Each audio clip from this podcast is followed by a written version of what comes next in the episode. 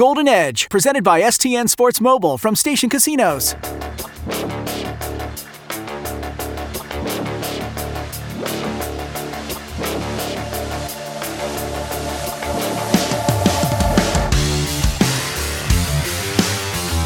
The contract uh, was his request was uh, more than we thought uh, um, reasonable for us, and um, so when it came right down to it, said let's uh, make the move and uh, turn him into uh, some draft picks uh, that we can use in the future.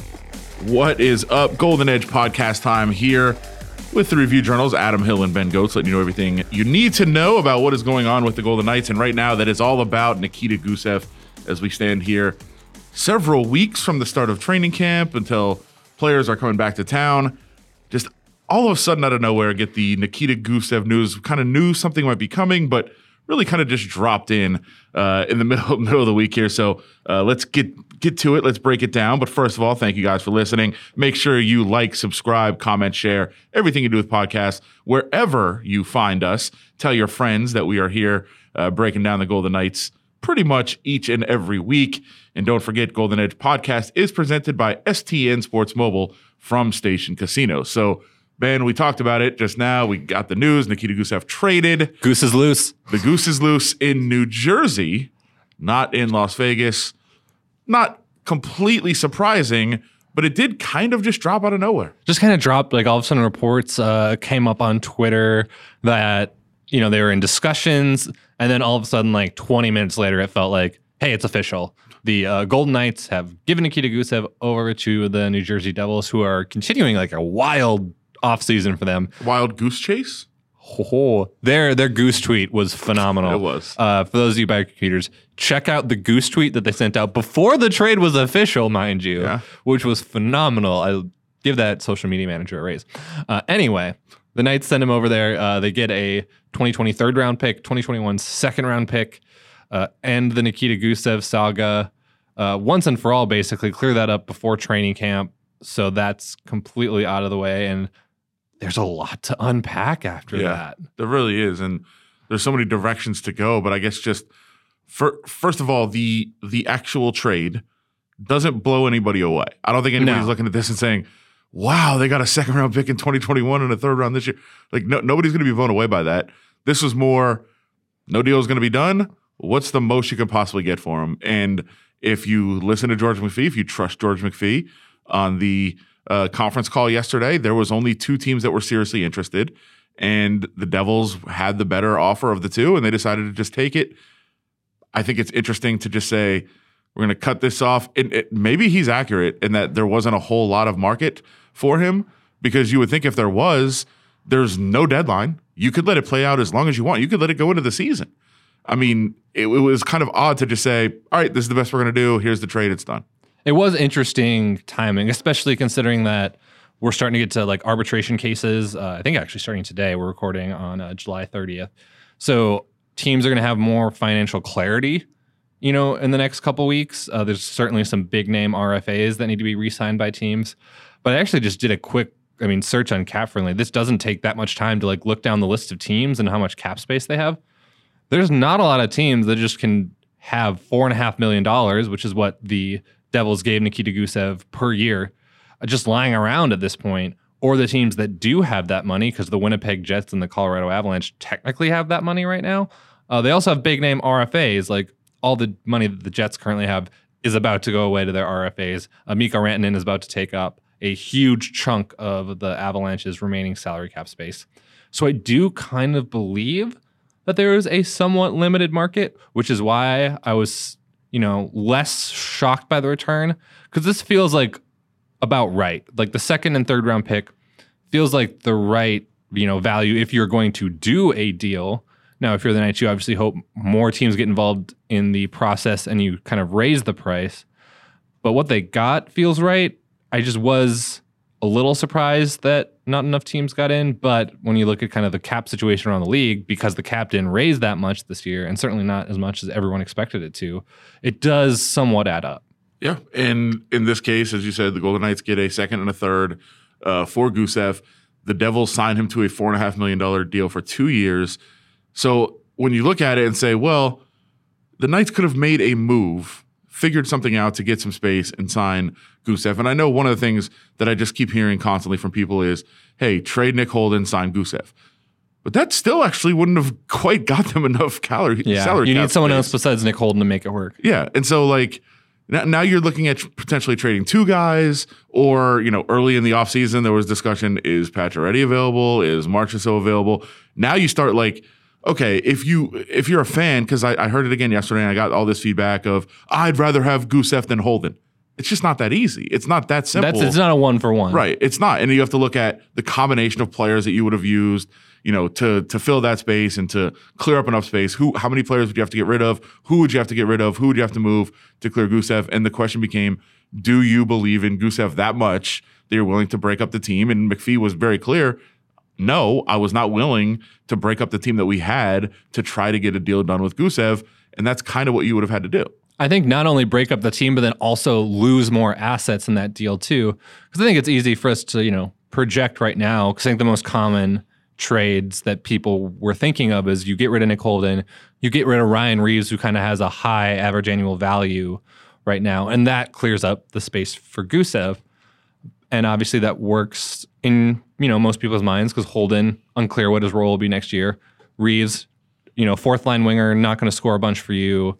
I think he does provide a lot of value that you know is kind of a little bit hidden, Doesn't but show up on the stat sheet. but he's a very common trade target. But to get rid of those guys, you're not getting stuff back. I think for either one of those guys. I mean, I just went through that. Not a lot of teams have the salary cap space to probably sign Nikita Gusev to the deal that uh, the Devils gave him, at least not comfortably.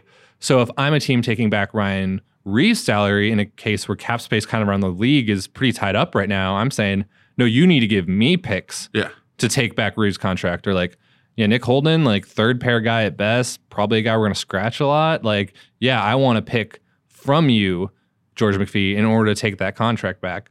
So instead of gaining picks, which is what they got for trading away Nikita Gusev, you're now giving away more picks to add Gusev and then getting rid of other players who might not have big roles on this team as we sit here right now, but at least provide some level of depth, which, you know, can of course be important at the start of a 82 game regular season. I think it's really easy to when we project the roster, which we'll do probably at the end of this podcast, but when you project, you know, the 23 man roster coming out of training camp, I think people have to remember you're not going to play 23 guys during the regular season.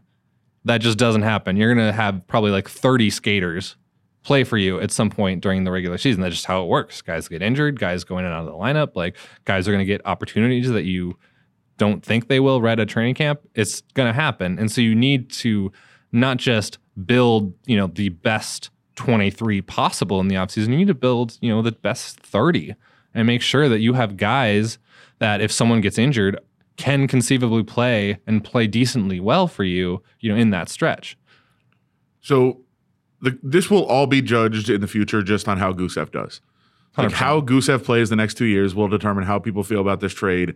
It won't even matter what anybody on the like if even if Holden had like some great season, nobody will be like, oh, it's good they held on to him. Like it'll this is going to strictly be judged on how Nikita Gusev does for New Jersey. Which we should say, uh, he's potentially, at least in my mind, if I'm looking at the Devils lineup, he's potentially going to be like a second line winger with number one overall pick uh, Jack Hughes. It's already not looking great for George McPhee in this case, Yeah. where he's Gusev's going to be in a pretty good spot. Yeah, he's going to be in a position to succeed, and then all of a sudden the anger will come. But then you you also have to think, as we as you're kind of referencing there, he wouldn't have had the same role with the Golden No. Knights, so it w- he's not going to. He's just by situation, you would expect he's going to be more successful in New Jersey than he would have in Vegas. Doesn't he would have maybe contributed more to a successful team here and had a more more a bigger impact on the ice, but the stats will be much more um, prevalent, I believe, in New Jersey and in, the situation that he's going to be placed into. So that's how it's going to be judged. And based on that, I thought it was pretty interesting yesterday that George McPhee did kind of go out of his way to say, "Mm, not very big, not very fast. Yes, he got some question marks there. And yeah, very specific uh, dings on Gusev there, which is interesting. And what I took away from that is not just, hey, we're going to ding Gusev a little bit on the way out, but it did make me think they're really dinging what people assumed his role would be on this team, which is I think a lot of people thought, oh, he's going to be the third line left wing. He'll play over Brandon Pirri, and it'll be Gusev, Eakin, Tuch. And I think what McPhee was kind of hinting at there is like, I don't know if that quite worked. Of like, Gusev's not a guy that's going to be battling in the corners. He's not, you know, super physical. We're not going to have him winning a lot of puck battles down there. Then he just doesn't have like this elite speed. So, you know, who knows if he's going to be able to keep up with Eakin, who's not slow. I mean, Tuch, who's definitely not slow for his size. You know, that was just very interesting. I mean, I think to put Gusev in the best position to succeed, you're going to have to play him with, you know, other skilled players who can get in the puck in good spots and he's going to probably have to get some power play time because you know his best part of his game are his hands and his kind of skill level. And I don't know if either of those things were going to happen on a consistent basis, at least at first with the Golden Knights. Yeah, so we'll certainly monitor uh, what Gusev does in New Jersey, and that will you know, I, am sure fans will be watching those games almost as closely as they're watching Golden Knights games, and you will see VGK Twitter light up every time Gusev scores. That's something to be ready for this year. It's gonna be fascinating. Yeah, and you know, again, we it's it's almost impossible to say how good he could be. Everybody has their opinions. I know fans believe he's going to be Wayne Gretzky, and you know, the Golden Knights had to determine just how much of that is hype, how much of that translates to this ice. And listen, the Golden Knights did you know, I've seen a lot of people criticizing, well, you did so much work to get him over here, to get him in your system, to get him here for the playoffs. You didn't even play him, and now you don't sign him. Like, what was the point? Maybe that was the point that they wanted to see him. They wanted to get him up close, and they they just didn't feel like overwhelmed by him. And the point was they did get, you know, a second and a third round draft pick yeah. back, which is basically part of McPhee's argument yesterday was, hey, we had this guy basically sitting over in Russia you know, doing nothing for us last year. Obviously, he was playing very well in the KHL, but like doing nothing for our organization last year. So like he's like this was kind of you know like one of two scenarios we had where we either, either could bring him over here and sign him and he becomes a player for us, or we bring it over here and now he's an asset that we use to get more assets, which is what they did. They got more draft picks that they can now use to either draft players or you know maybe they can use them at the trade deadline this year to get guys or to ship out could still ship out a Holden or a Reaves at some point if they want to create salary cap space to add someone else. So I mean, McPhee's kind of point is like, hey, we didn't just give up on him. We got something back for him. He was a valuable asset to this organization. He's just not an asset in the kind of way I think most fans were hoping he would be. I, I even saw fans calling for McPhee to be fired yesterday which is just crazy. No, I got that in my inbox too. You have no it idea. Happens. You have no idea what Gusev is going to be. You have no idea what the team's going to look like, where his role would have even been. It's just it's insane to to react that strongly off of this deal. Because oh, we don't know. I mean, like right. I think that's just the like even you know uh, I talked to Gerard Gallant last week and he was like, hey, uh, in practice we thought Gusev was a super highly skilled player. What he is in the NHL, I don't know. I mean, even Gerard Gallant uh, basically you know, maybe he was playing kind of a little bit of a game with me, but he was like, I still don't know what he would do in the NHL because he's like, until you see him in the NHL, you just don't know. Like, you need to see him in a game. You need to see how, in a game setting, he adjusts to the ice sheet, he adjusts the physicality. You have to see if his skill level translates, which I assume it will on some level. Like, I have no doubt he's going to be an NHL player. Now, whether he's a good NHL player, great NHL player, like kind of like meh NHL player, that's all up in the air. And so it's going to be, like you said, fascinating to kind of watch that saga play out this year, especially because, like I said, I think he's in a pretty good spot in New Jersey. Like, if I'm him, I'm not super upset about how all this played out because he got paid. I mean, his take home pay is, isn't going to be actually that different because of the tax situation yeah. in New Jersey. But you know, pretty good market. You're playing with some really good players. I mean, potentially you could be on a power play unit with like Taylor Hall, PK Subban. Like, that's incredible. He's potentially going to play on a line with Jack Hughes. That's just me projecting, but I think that could definitely be a possibility. I mean, things are looking pretty good for him in terms of where he'll be in their lineup, what opportunities he could get over there. And he got traded from one Subban to another. It's really true. He was going to play with a Subban no matter what in the NHL. So certainly there will be a lot of eyes in Las Vegas on Nikita Gusev this season back in New Jersey. And uh, I'm sure we'll talk about it quite a bit here. STN Sports is the only sports betting app you need this season. Sign up today and get a new sign up bonus of up to $50. Now, there was a, a question It's like a very uh, passionate question yesterday asked on the conference call about whether the team is better now than they were at the end of the season.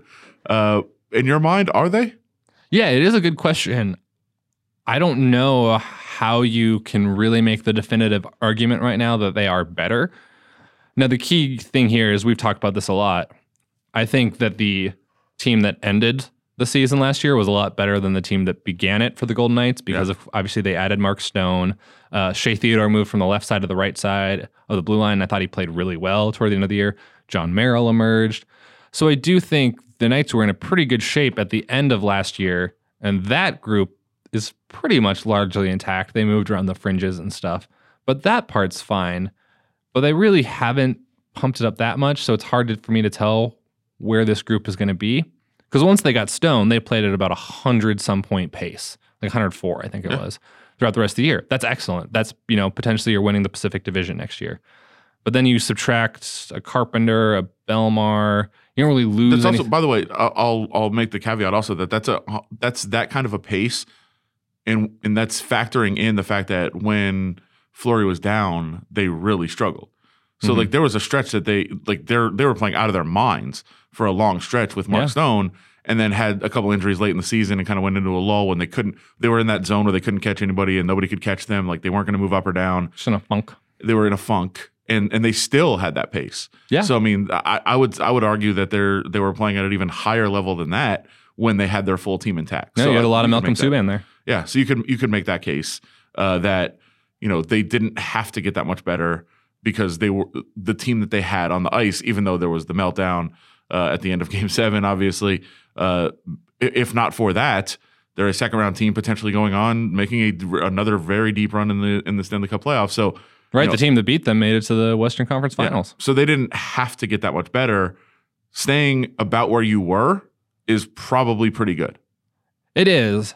And I get people though that you can still pick a lot of nits with this team in terms of like I'm not that excited about the bottom 6. I'm not that excited about what is now, you know, for sure locked in uh, third line winger Brandon Pirri. Not sure if that's a guy you want to, you know, just hand a job to. The fourth line, I think, you know, Pierre Edouard Bellemare to Tomas Nosek potentially at fourth line center is pretty big downgrade if that happens. Um, Colin Miller, you might miss a little bit on the power play. You know, that's one where you just don't know how a rookie would potentially fill in at that spot. Deryk was a year older. Deryk Engelland's a year older. I actually do kind of like the idea of him being a third pair defenseman with one of the rookies, but who knows if that'll actually happen. Marc Andre Fleury is a year older. Marc Andre Fleury's a year older. So there's a lot of like, you know, now nit, nits to pick around the edges where I don't think you could do that as much with last year's team, where they, for the most part, their forwards groups and their defenseman group at the end of last year, you know, they didn't have a true like number one defenseman. Like I don't think Nate Schmidt's like, you know, a top level all star kind of guy. But other than that, I think they're pretty solid top to bottom. This one is a little roster right now is a little bit more top heavy, but there are still, you know, some growth stocks in terms of the young defensemen that could come in. And I think that that's where you look at the potential for growth and the and the potential optimism that you could have is sure you lose some guys that were that were key factors, but it does open up some spots for some of the younger players to come up, particularly the defensemen, which I know a lot of people are very excited about. Uh, but you could also have you know the potential for a guy like Cody Glass to contribute. could and- definitely find a role on this and- team and at some point. And yeah, and, and if he brings excitement, if he can bring the kind of production that he's brought uh, throughout his you know his his career uh, as he's moved up in the levels, then uh, that's a guy that you could they there'll be a lot of excitement about, and people will be and, and could make the team better uh, with that kind of a you know youthful infusion coming into the team. No, definitely. And I don't know if he'll find a role right away in this team because I'm not sure you want him to put him at fourth line center. At least that's not what I would do. I would have Yeah. him uh, continue developing in the AHL. But hey, I mean, Paul Stastny has not made it through a full season in quite a while. I mean, he's, you know, pretty consistently missing 10, 15 games a season. Yeah. You do that, Cody Eakin moves up to the second line. You call Cody Glass up and he's your third line center for a couple games. So I think, I mean, there's no doubt in my mind that Cody Glass will probably get an NHL opportunity at some point this season. I don't know if it's going to come right out of training camp, but he's going to have to be ready at some point in this year for a call up.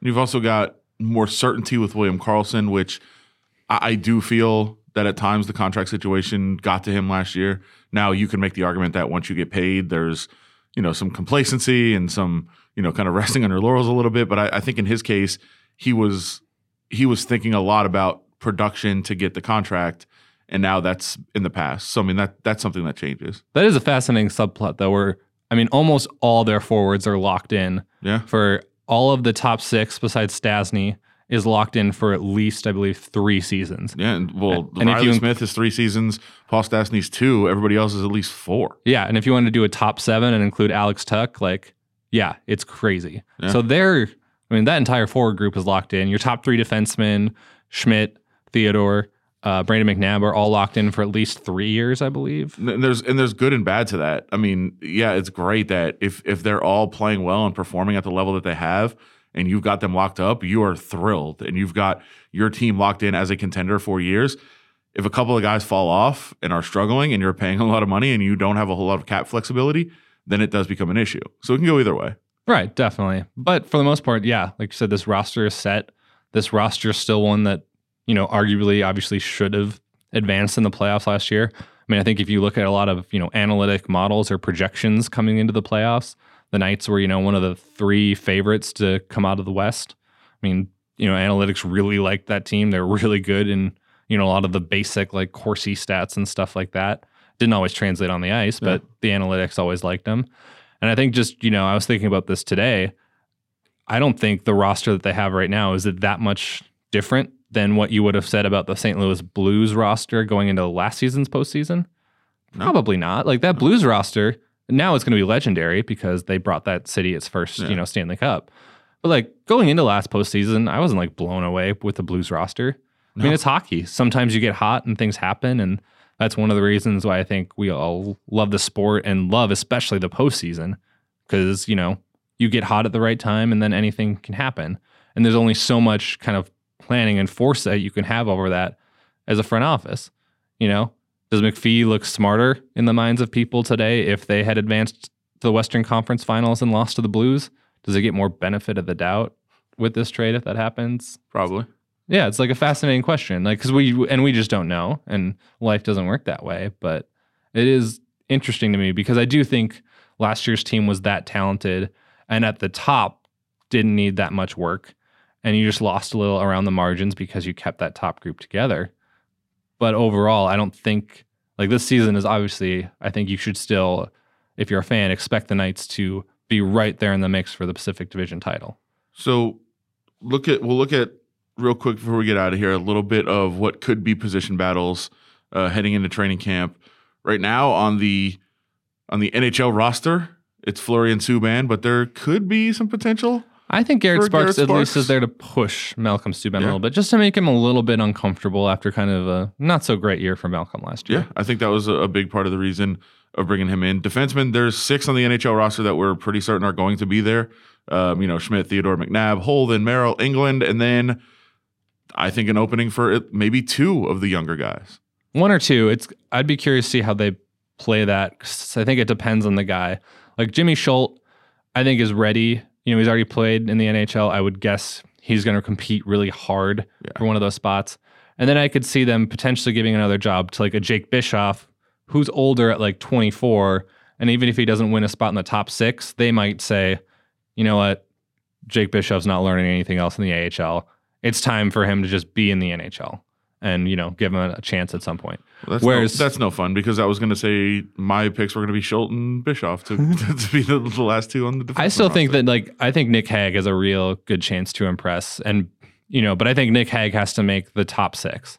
Nic Hague has to be on your second or third pair to start the year, or else you're sending him back to the Right. AHL for more seasoning. that was my thought on him because look, he is still 20 and you know he's still incredibly young a lot of time to develop and you don't want him sitting in the press box watching games in the nhl it's either playing or back to the ahl for him so i think they're going to be hesitant to trust him to play every night and he'll be back in the ahl at least for now and in the nhl at some point Big preseason for him. I'm I'm really interested to see. I think he's Yeah. going to get more of a leash in the preseason. A lot of these guys will. he'll definitely be a guy to watch. And then technically there's 14 forwards on the NHL roster right now. Um, there's gonna there's gonna be some some movement here, some flexibility, and maybe some opportunities for young guys. But uh, who do you see as odd men out there? I mean, I just think the guys that stick out like kind of sore thumbs right now is they're going to probably make a decision on either Curtis McKenzie or Valentin Zykov. Yeah, We'll see if one and or both are still on the roster by the time training camp ends. I mean, they're the clear guys where you go, eh, I'm not really sure that they're going to have a big role on this team this year. Yeah. That they should be penciled into any sort of you know uh, top you know four lines. They just seem so intrigued by Zykov's potential for some reason. They do. And I guess we'll see what he looks like in training camp. And I mean, certainly he could get chances this year. I don't think you're like super locked into Brandon Pirri every single night. Like, I certainly don't think Brandon Pirri is a guy you're going to get that jacked about playing 82 games for you. Gallant seems to love him. He does. He, you know, he had a pretty decent year last year, but I know, like, I'm really curious about like that bottom six just does not excite me compared to even like last year. The fourth line was fun because they'd check guys, they'd create Yeah. chances, I think, because of Bellemare, and they wouldn't really get scored on, which is key. Right. They were good defensively, so you, you could send them out to take uh, defensive zone draws. I'm not sure you're having Tomas Nosek move to center and uh, take a key draw in front of Marc Andre Fleury. Would a potentially a Cody Glass centered Ryan Reaves and Will Carrier line look interesting? It would look interesting. I don't know if I like that, just because, yeah, that's a lot to I feel like put on Cody Glass as a young player, and it's also just it not would give you, him his skills some protection. but it's also just not what you want him to do. Like I feel like you want him to be a guy who's going to be a playmaker, who's going to set up guys to score. And how's Cody Glass going to feel once he gets to the NHL? And no offense, Ryan Reaves, Elite goal scorer Ryan Reaves. What are you talking you about? pass the goal or the puck to Ryan Reaves and he completely misses the net. He was, he's an elite goal scorer. I don't know what you're talking about. Uh, this, that- this slander is not going to stand on this podcast. And if it's uh, me, I'd rather have a guy like uh, the guy they traded for, Patrick Waugh, uh, play that Roy, role. it's Patrick Roy. I tried to go with the pron- nice We're going. Roy. Uh, all right, I I think Patrick Roy Thank you.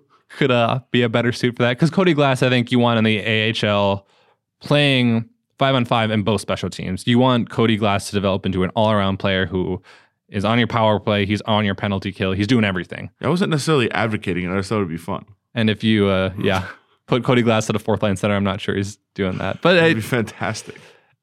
it would just be like because I feel like like just having Cody Glass and Ryan Reaves standing next to each other That would be fun. would be fantastic. And it's one of the uh, that's one of the reasons I love hockey. You could get those two guys just standing next to each other, be like, "Hey, these two guys play the same sport." Fun fact: I'm going Pat Roy. Pat Roy. Yeah. I, I, I think Pat Roy's got a good chance to carve out that role. I just mean that's how we're pronouncing it now. Oh. Pat Roy. This is going to be just a great training camp subplot of. That's going to be my first interview. I'm just going to go right up like, "What is your name?" No, don't do it. We're waiting. We're saving it for the podcast. Oh, Yeah, We're gonna get break him on. that. Yeah, we're gonna get him on, and then we're gonna go with. We're gonna tell him it's Pat Roy from now on. And then once he scores, we're not going to ask him. We're going to tell him. yeah, once he scores ten goals, then he can decide what his name is. That's what we're going with. I kind of I hope if he like ends up becoming a Hall of Famer, I can't wait for that induction speech. He's like, man, I was just a young kid, wasn't motivated, and then these two guys, these two awkward guys on a podcast, told me I couldn't have my own name until I scored ten goals. It was one young, enthusiastic, tall guy and one old, grumpy guy. They- Four hundred goals later, Fired, I showed them Can I take the under 400 goals you're allowed to do in that. Pat Roy's career? All right, I'll do that. This is my dream scenario of us motivating a guy to like Hall of Fame status. Maybe I'll take an All Star appearance. How's that, Pat Roy? That's fair. Then he can decide what his name is after that. Well, we're spiraling. That means we're about to start talking about Ben going to Kansas City. That means it's probably time to end the podcast for Great today. city. It was a great time. It's not a great time. It was It's fun. awful. It- that was the second most ridiculous thing this season, right behind uh, Dave Schoen comparing Calgary to Denver. it was was just a ridiculous. Dave moment. Schoen. Lo- love Dave Schoen hitting the links while Gusev's breaking. Yeah, it was perfect. Dave's just picked a great time to go on vacation. He saw a goose out in the pond and reminded him, like, oh, there was a trade going down. Well, that'll do it for us. Golden Edge podcast presented by STN Sports Mobile from Station Casinos. Thank you guys for listening again. Make sure you like, subscribe, comment, share. Whatever you do with podcasts, do it for us. Tell your friends. We're here all the time. We'll try to do it even more regularly. Make sure we get you a new podcast at least once a week, sometimes even twice. We're going to have a very special guest coming in studio very soon, so make sure you stay tuned for that. Check it out. Golden Edge Podcast for Ben Gotz. I'm Adam Hill. We'll talk to you guys again real soon.